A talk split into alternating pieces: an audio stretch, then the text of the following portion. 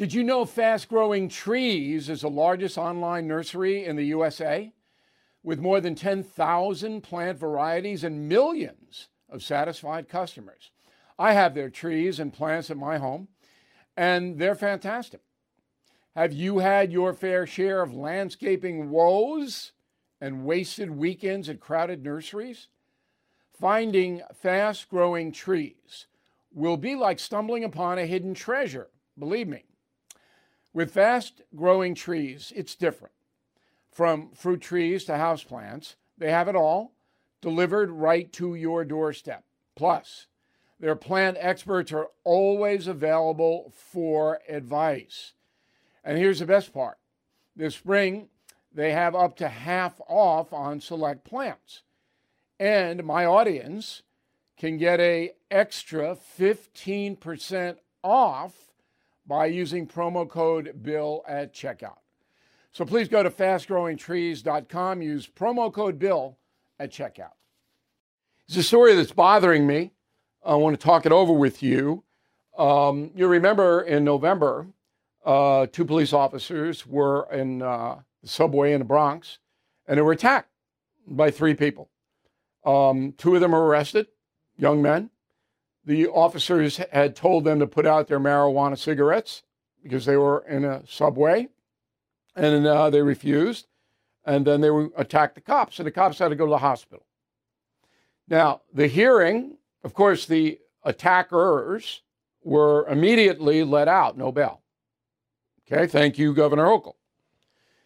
So they have to show up on Monday for their first hearing. Whether they will show up or not, we'll, we'll tell you. Okay, we don't know whether they will or they will not.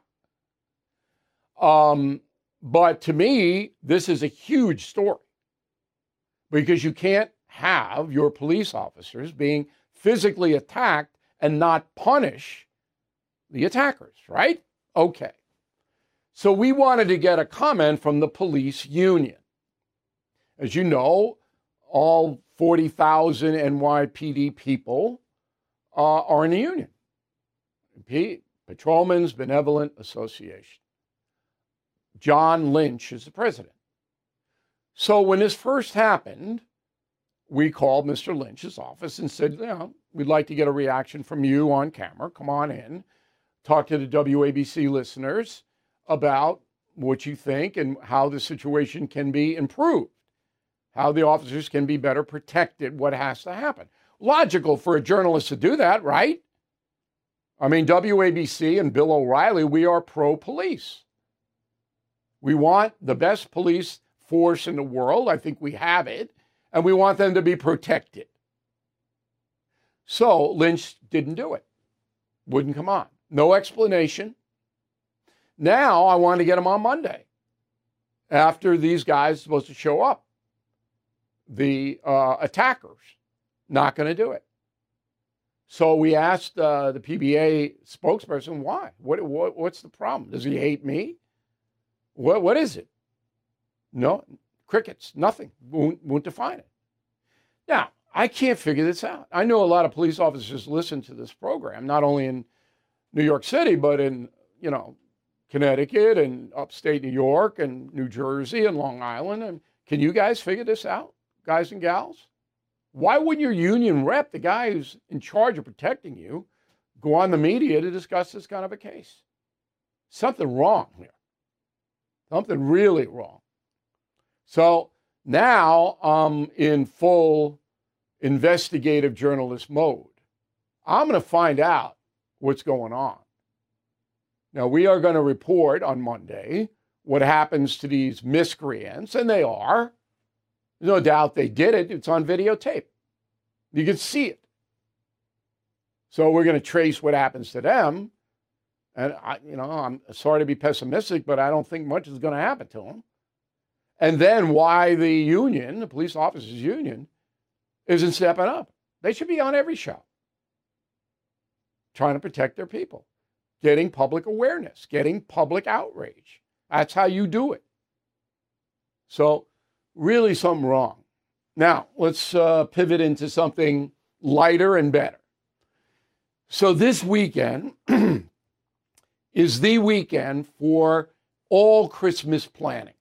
If you put it off any longer than this weekend, you're going to descend into chaos. You got to have your list. You got to have your buys going on. I don't buy from the internet because it never comes in the way I want it to. Looks great in the catalog, but come on.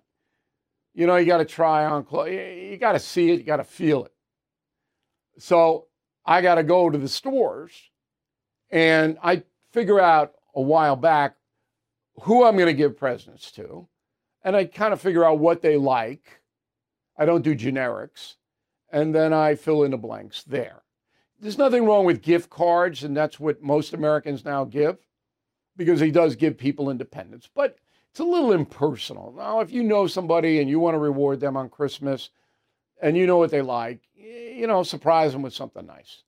Remember when I was a kid in Levittown? I got my parents didn't have any money, but they tried.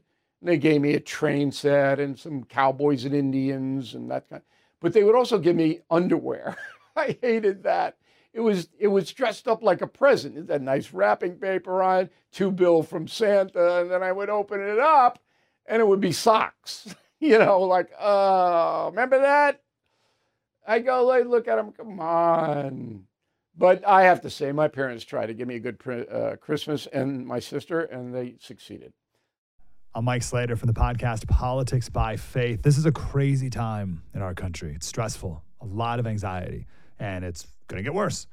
And I realized that one of the things that helps me take away the stress is realizing that there's nothing new under the sun. So, on this podcast, we take the news of the day and we run it through the Bible and other periods in history to realize that we've been through this before and we can rise above again. Politics by faith, anywhere you listen to the podcast. Politics by faith.